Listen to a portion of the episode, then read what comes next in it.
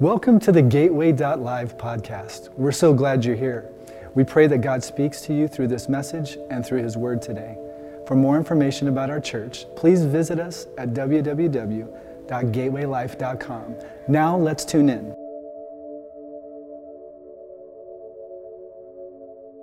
Uh, this has been a fun series, and, and this message is a little bit different than, than what you're expecting, and it's on purpose. The title of this message is Opposites Actually Do Attract. Opposites actually do attract. And I'm going to share in this message a secret that I've been using for nearly 20 years now to point people to Jesus, to reach people for Jesus, and to lead people to Jesus. And it has to do with kind of uh, discerning when I'm with an unbeliever what they expect out of me as a believer from the negative. In, in other words, uh, you start to pay attention to what unbelievers expect out of us as Christians, and their expectations are very, very low of us. I used to get really frustrated about that, but I actually now use it to my advantage in pointing them to Jesus. And what I do is that whatever they're expecting, I try and come in the opposite spirit. Now, part of this is I'm just ornery and I like to mess with them, you know? Like if, if they're expecting me to be loud and yell, I like to come with a whisper and a, a gentle word. If they're expecting me to be uh, pushy, I like to be gentle. I like to figure out what it is that they're expecting from the negative, and I like to bring in the opposite spirit. By the end of the message, you'll understand why I believe this is such uh, a powerful tool to help reach people for Jesus. Now, Colossians chapter 4 really is, gives kind of the framework as to why I like to do this in verses 5 and 6. It says, Live wisely among those who are not believers. Okay, that's what we talked about last week, right? If you don't have non Christians in your life, the Bible says you're not doing the Christian life right or correctly. Live wisely among those who are not believers and make the most of every opportunity. Let your conversation be gracious, and I love this next word, and attractive. This is, this is good that we be reminded that we're called to attract people to Jesus. Not just compel them, but attract them like a magnet. Let your conversation be gracious and attractive so that you will have the right response for everyone. This is an important phrase right here. There is not a canned, one size fits all response to every unbeliever. We're called to have the right response for each one of them. And what I've found is oftentimes the right response is related to the wrong expectations they have about us as believers. So, as we start talking about coming in the opposite spirit, it's important to know what they actually expect of us. So let's jump into it. Here's point number one they expect us to be weak losers. I'm just speaking the truth right now, all right? They expect us to be weak losers. Let's break this down weak losers. Instead of weak, be strong. There are really two options for us as believers you're either overwhelmed or you're overcoming. It's one or the other. You're either overwhelmed or you're overcoming. Now, I'm not talking about showing your weakness. That's called vulnerability, okay? I'm not saying don't show your weakness. It's important for us to show our weaknesses. Paul said, It's in my weakness. I, I brag about my weakness, right? So, showing weakness is vulnerability. I'm not talking about that. What I'm actually talking about is wallowing in weakness. That's being a weakling. Just, just kind of that, this, this kind of posture right here. Let me read you a couple of passages because if you live like that as a follower of Jesus Christ, you need to get that off of you. All right?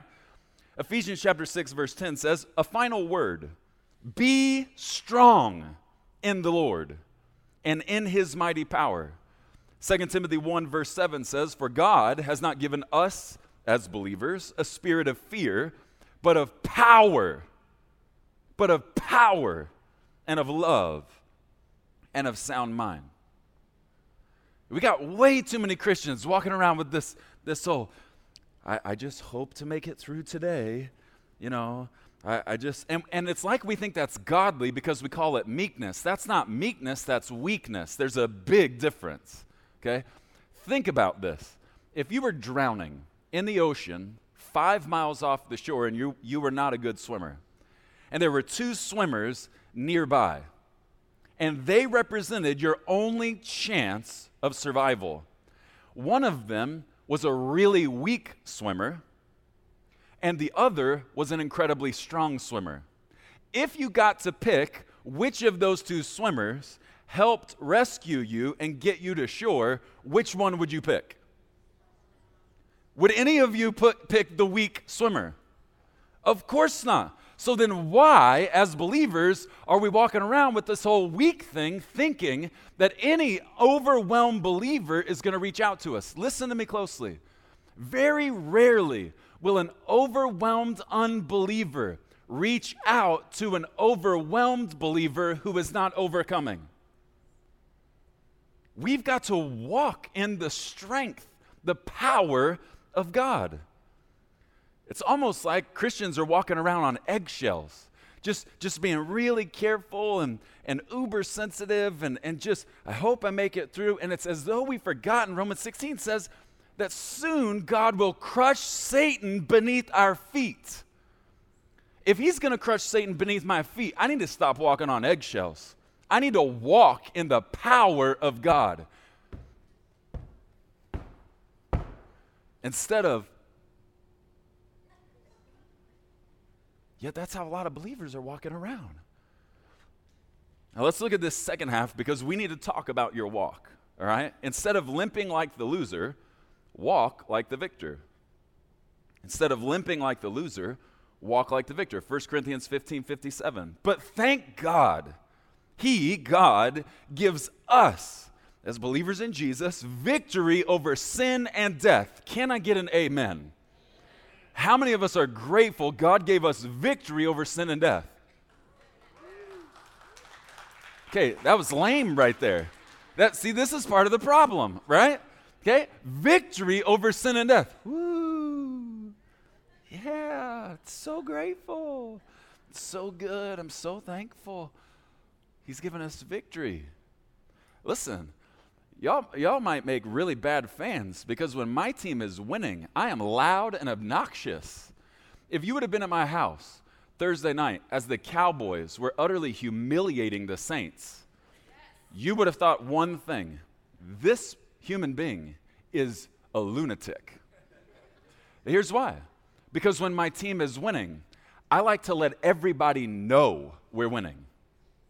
You, your worst nightmare, if you're not a Cowboys fan, is that my team does well because I'm going to chase you everywhere you go and remind you we're winning. Now, I, I, you know, the Cowboys haven't won a Super Bowl since I was a teenager. And when that's the case, you know, your friends from all over the country will text you when your team is doing half well, you know. So I had a friend from South Dakota text me during the game going, Man, is this the year? You, you guys are really on fire. Is this the year the Cowboys win? And I said, Listen, don't get your hopes up because I've learned two things about the Cowboys. One, Jesus is clearly not a Cowboys fan. And two, he's so not a Cowboys fan that I'm convinced five seconds before the Cowboys win their next Super Bowl, Jesus is coming back. Just to spite us as Cowboys fans. But listen, when my team is winning, I like to let everybody know we are winning. That's what you do. Romans chapter 8, verse 37. No, despite all these things, overwhelming victory. You know what that means? Here's another way to say that God doesn't do buzzer beaters, He does blowouts. Overwhelming victory is ours through Christ who loved us. Okay, Here's the, the most simple way I can say this Christians need a little more swagger in their step. We do. We need a little bit more swagger. Now, hear me. I'm not talking about arrogance. I tried that, it doesn't work, and God's against that. I'm talking about confidence. and the two are very, uh, really opposed to one another. Arrogance is when you become overly impressed with your own strength. Confidence is what comes when you walk with the God who has all strength. Think about this. David did this. David walked with a swagger. Everybody else was absolutely afraid of Goliath. And David, little David, walks out with some swagger. And how do you know he had confidence, not arrogance? Because his brothers were saying, You're arrogant. But it wasn't arrogance, and you know it wasn't. It was confidence because David walks out, and what does he say standing before the giant? He says, Psh, I've seen my God take out the lion and the bear, and I'm going to see him take you out too. David didn't say, I hope me and my rock can beat you. You, you know, the Barney Fife attitude, which is the kind of attitude a lot of Christians have. No, David walked out not with arrogance or even confidence in himself. He walked out with confidence in his God. When you walk daily holding hands with the God of the universe, you can't help but have confidence on this earth. David said, I've seen God take out the lion and the bear. He's going to take you out too. You're nothing to my God. We need some more swagger in our step. Now, some of us think that God doesn't have any swagger, okay? And I'm going to shut that bad theology down in one passage of Scripture. Okay? Now, some of you might say, Preston, I think you're reading into the text. That's not possible with this text. Okay, let me show you this. 2 Corinthians, 2 Corinthians 2, verse 14. But thank God, He, God, has made us, as believers, His captives and continues to lead us along in Christ's triumphal procession. Here's another way to say that Champions Parade. He, God, is leading us in Christ's triumphal procession. Now he uses us to spread the knowledge of Christ everywhere, like a sweet perfume. Listen, when a championship team has a parade, the entire city and all of their fans come out and celebrate and they don't ride down the street going, Woo, we did it. We overcame sin and death. God did it. Our team won. Woo. No, no, no. They go down the street going, That's what I'm talking about. That's what I'm talking about. See, Satan, you thought you'd won in that grave for three days, and then on the third day, he got up and shoved it in your face for all eternity. That's what I'm talking about. Okay. Uh, here is a really simple question. Why don't we walk like that? You get all excited when I talk like that. Why don't we walk like that? Enough of this. Our team wins. Our God reigns. His son got up on the third day. Death has been defeated, and we have something to shout about for all eternity. Let's stop whispering like weak little saints. Let's start celebrating as those who are a part of the champions parade. Here's the second thing unbelievers expect of us as believers. Point number two they expect us to be pushy takers. They expect us to be pushy takers. Let's take the second part first. Instead of a taker, be a giver. Christians, from time to time, have the ability to be incredibly takey as it comes to salvation. And here's what I mean by that I think if we're not careful, we act as though with an unbeliever that their salvation is something we've got to take so that we can check a box. So when we stand before God, we can say, I led that person to Jesus. And so we try and take it. Give that to me. Give me your salvation. Come on, meet Jesus. Let me, I, need, I need to check the box. Okay. We've got to remember salvation isn't something we take from people, salvation is something God gives to people. Let me just show you a couple of passages of Scripture. Romans chapter 6, verse 23. For the wages of sin is death, but the free gift, the free gift of God is eternal life through Christ Jesus our Lord. Ephesians 2, verse 8 God saved you by his grace when you believed. And you can't take credit for this. I'm so glad I can't take credit for it because if I could, then all of the pressure would be on me to sustain it. I can't take credit for this because it is a gift from God. I think we forget salvation is a gift. And, and think about just gifts in general. The better a gift is, the less you have to force someone to open it. But I think a, a, part of our mistake as believers in Jesus is we're, we're sending the message that this gift isn't that amazing because we're forcing people to open it. But just think about this we're, we're heading into the Christmas season. Do you have to force anybody in your life to open your favorite gift of Christmas that you're giving? I mean, do you have to set it in front of them and make them open it? A better question would be when was the last time you bought a very extravagant gift and went to give it to someone in your family? And on Christmas Day, when you set it in their lap, before they even started pulling back the bow, you started shouting at them, going, Come on, open it right now. Let's go. What's taking so long? This is an amazing gift. Open it. Let's go. Idiots. Who has ever done that on Christmas Day? None of us. Why would we ever do that with the greatest gift there is salvation in Jesus Christ? It's the best gift there is. We can't forget that. This is a gift that's given, not something we take from them so we can check a box and feel better about ourselves because we led someone to Jesus. No, God draws all men into himself. I'm just a small part of the process of this gift God gives through the death, burial, and resurrection of his son, Jesus Christ. Here's the first part of this instead of being pushy, be patient. Instead of being pushy, be patient. I used to feel really guilty when it would take me more than an hour to lead someone to Jesus because I had friends, we would go to a restaurant and they'd be witnessing to the server before the entree, you know? And I would feel guilty because th- that's not who I was. And, and I thought it meant that something was wrong with me. And it wasn't that they were pushy, it's just some of them w- were anointed evangelists. And, and I have a different gift in the body of Christ. And I think sometimes we judge ourselves in the area of evangelism by the evangelists.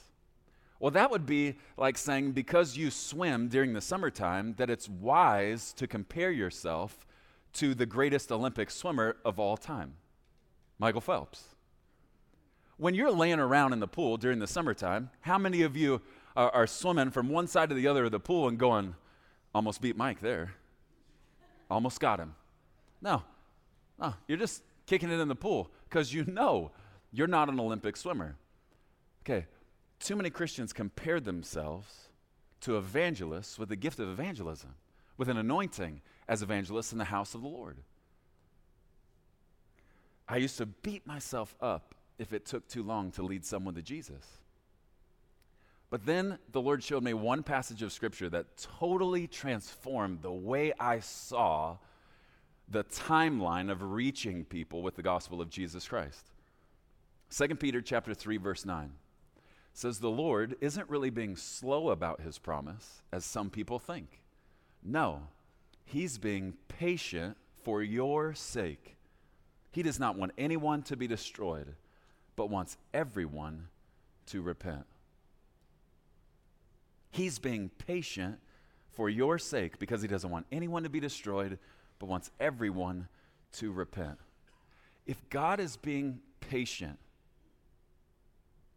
why would we ever be pushy?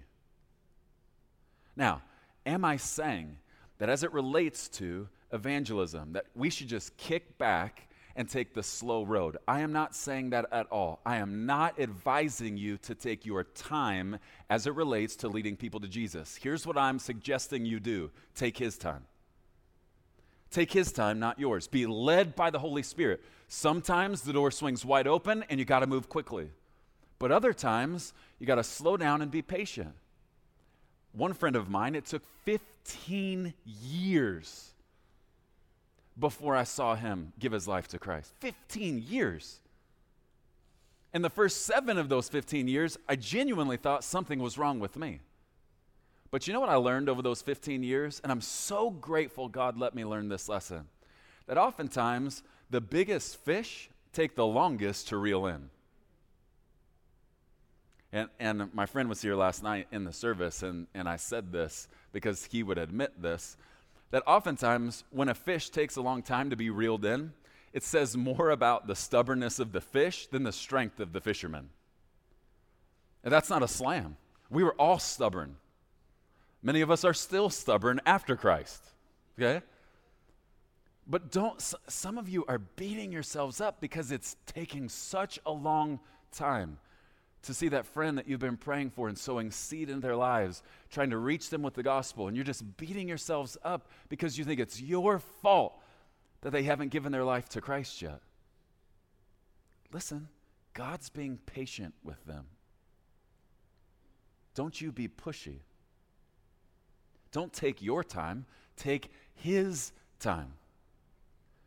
And here's what I know if I would have been pushy with this friend that took 15 years, to see him give his life to Christ. If I would have been pushy along the way, he would have pushed me away. And when he hit rock bottom, I, Holly and I had spent 15 years, 15 years sowing seed. And one by one, all of his relationships started walking away from him. And when he hit rock bottom, who did he call? He called us. And in that moment, that's when the door swung wide open and we drove a Mack truck through that thing by the power of the Holy Spirit. But it took 15 years. Okay? You don't need to be Billy Graham. You're not Billy Graham, and neither am I. What you need to be is led by the Holy Spirit. Know when to run through the door, know when to keep knocking on the door, and know when to wait patiently outside of the door, waiting for the door to open. Here's the third thing they expect they expect us to be harsh judges. And this one is one I use to my advantage constantly with unbelievers. They expect us as believers to be harsh judges. So let's break it down. Instead of harsh, be gentle. 1 Peter chapter 3 verses 15 and 16 says, "Instead you must worship Christ as Lord of your life. And if someone asks you about your hope as a believer, always be ready to explain it. But do this in a gentle and respectful way." Do this in a gentle and respectful way. When I was growing up, uh, we lived in Chicago for six years and they had a restaurant in Chicago called Ed the Debevic's. And this restaurant was known for one thing marginal food and really snotty service. Okay? Like, I, I didn't know this the first time I went. No one told me, but I sat down and, and I was probably, you know, 12 years old. And I'm, I'm looking at the menu. Do I get a hot dog? Do I get a hamburger? And while I'm looking at the menu, the server comes up and goes, Yo, kid, let's go. Order already. And I went, Whoa, What's your problem? And then I see other servers talking really nasty to the people at their table, and then I learned it's their niche. They're, they're known for kind of coming across sarcastically abusive to their clientele. Okay, it, it's a niche. Well, let me just say this that should never be a niche for believers in Jesus Christ. It's funny when you go to one restaurant because all the others are known for serving people. It's kind of funny to laugh about. But for us as believers, it is never funny to laugh about harshness as followers of Jesus Christ. And let me just tell you, because this is a pet peeve of mine, all right? I'm just laying this before you. If you and I go to dinner and our server is not a believer in Jesus, and you sit down and I already start hearing things about the server, and I'm already thinking, I'm going to tip this person $200 and I'm going to sow seed the entire meal. And I just want them to ask one question. And you sit down and you get the menu and you have this really strong tone in your voice and you're talking to the server like they were your, they were your slave. Yeah, and I'd like this and I'd like that. And the server walks up, uh, ma'am, ma'am, can you come back, please? Uh, I, I, I don't think you heard what I said. Listen, if you talk to a server like that and I'm at the table, I'm going to tell you what I'm going to do. I'm going to call you out. Because it's not harshness that leads us to repentance, it's kindness. Let me show it to you. Romans chapter 2, verse 4. Or do you think lightly of the riches of God's kindness and tolerance and patience, not knowing that the kindness of God leads you to repentance? Not the harshness of God. Listen, many unbelievers are expecting us to be harsh because they've seen so many children of God be harsh. We should use this to our advantage and being even more gentle with them even more kind. It's not God's harshness that leads you to repentance, it's His kindness. So then, why would God's children ever lead off with harshness as it relates to unbelievers?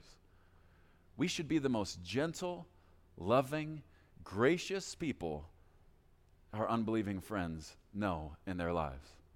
But here's the second half, and this is the, the biggie. Instead of judging, shower grace. Instead of judging, shower grace. I used to feel really guilty showing grace to my lost friends when they were doing something that was sinful.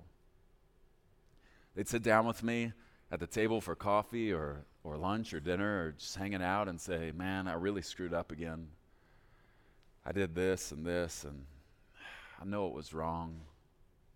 I, I don't know why in that moment some Christians think it's the perfect time to judge. And, and if that's you, I just kind of want to shut that spirit down because that's not God. Let me just read you one verse James chapter 4, verse 12. God alone who gave the law is the judge. He alone has the power to save or to destroy. So, what right do you have to judge your neighbor? Why would we ever lead off with judgment? What right do we think we have to judge our lost friends? I don't think it's necessarily about a right we feel we have. I think it just makes some of us feel better about the wrong we're doing in our own lives privately. It makes us feel better to judge those who are doing wrong. And, and, and, I used to feel guilty when I would show grace. I would hear this voice say, if, if you show grace to them, you're agreeing with what they did. No, I'm not. For years, what I've said to them is, man, I'm sorry. I know it's tough. I mean, you know where I stand on that. But let me just ask you, how did it feel? It felt horrible. Did it give you what you were looking for? No, man, it didn't. See, we get further when we walk in grace than when we stomp in judgment. We are not the judges. And the good news is that's what they expect from us. Listen, so many unbelievers think God is a harsh judge because so many of God's children are walking around the earth judging so harshly. But no one gets saved because they want judgment. We get saved because we want out of judgment, right?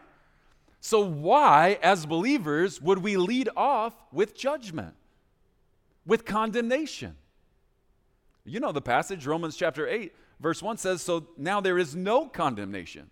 There is therefore now no condemnation for those who belong to Christ Jesus. How can we ever get unbelievers to understand there's no condemnation in Christ Jesus if all they feel from Christ's followers is condemnation? They'll never understand it. But listen, for those of us as followers of Jesus Christ, who are seeking to grow in the grace of our Lord Jesus Christ instead of in the judgment of the Pharisees. We need to use the judgment that has taken place for many, many years in these people's lives to our advantage. And when they expect judgment from us, we need to shower grace upon them. And here's why because I've found grace is most beautiful when you expect judgment because you deserve it. Grace is a breath of fresh air when you're expecting harsh judgment. This is one of the best opportunities we have to reach people with the gospel of Jesus Christ. Most of them know when they're walking in sin that it's wrong. We don't need to make them feel worse about what they're doing. We don't need to agree with what they're doing, but we don't need to hammer them for what they're doing. And I say this all of the time because Pastor Robert taught me this years ago. Runners run, swimmers swim, and sinners sin. Don't freak out when a sinner sins. Don't judge a sinner when they're sinning. You're not the judge, God alone is. When a sinner sins, it's the perfect opportunity to show unexpected grace. Here's what I know after spending the last 20 years nearly working in the church that there are more Christians who think they're horrible at sharing the gospel with the lost than there are Christians who think they're awesome at it. And the enemy has so many of God's children locked up in silence because he's convinced them they're not good at pointing people to Jesus, reaching people for Jesus, and leading people to Jesus. And if that's you, I just want to help shed light on this. That's not true. But, Preston, I don't know how to do this. I'm going to teach you in a couple weeks. It's a lot more simple than you think. But before I teach you how to lead someone to Christ, I want to remind you you are better at it than you think. And part of the reason you're better at it than you think is because if you are a little bashful and, and intimidated, it already lets me know you're trying to walk and grow in the grace of our Lord Jesus Christ. You're not walking in the judgment of the Pharisees. And listen, I'll give you the back half of the secret. Why I have spent so many years trying to figure out the negatives unbelievers expect out of me as a believer in Jesus. Because I have one goal when I spend time around unbelievers. I come in the opposite spirit, and I simply want to hear them ask one question Preston, what's the deal? What's the deal with this? You're not at all what I expected you to be. How can this be? I've been around a lot of Christians, but you seem like the opposite of everything I know about Christians. And I want them to make that statement and ask that question because it gives me the opportunity to respond saying this Yeah, you're right. I'm not at all what you expected.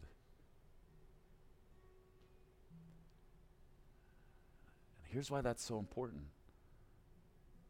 I want to ask you a question Is it possible that if I'm not, as a Christian, what you expected, is it possible that God isn't who you expected either? Opposites really do attract. And if we will come in the opposite spirit of what they expect, I believe we will all have far more opportunities to speak about our great God and brag about our best friend Jesus. Because he's not who they expect him to be. He is so, so, so much better than that. Thanks for joining us on Gateway.live. For more information about Gateway Church, please visit us at www.gatewaylife.com.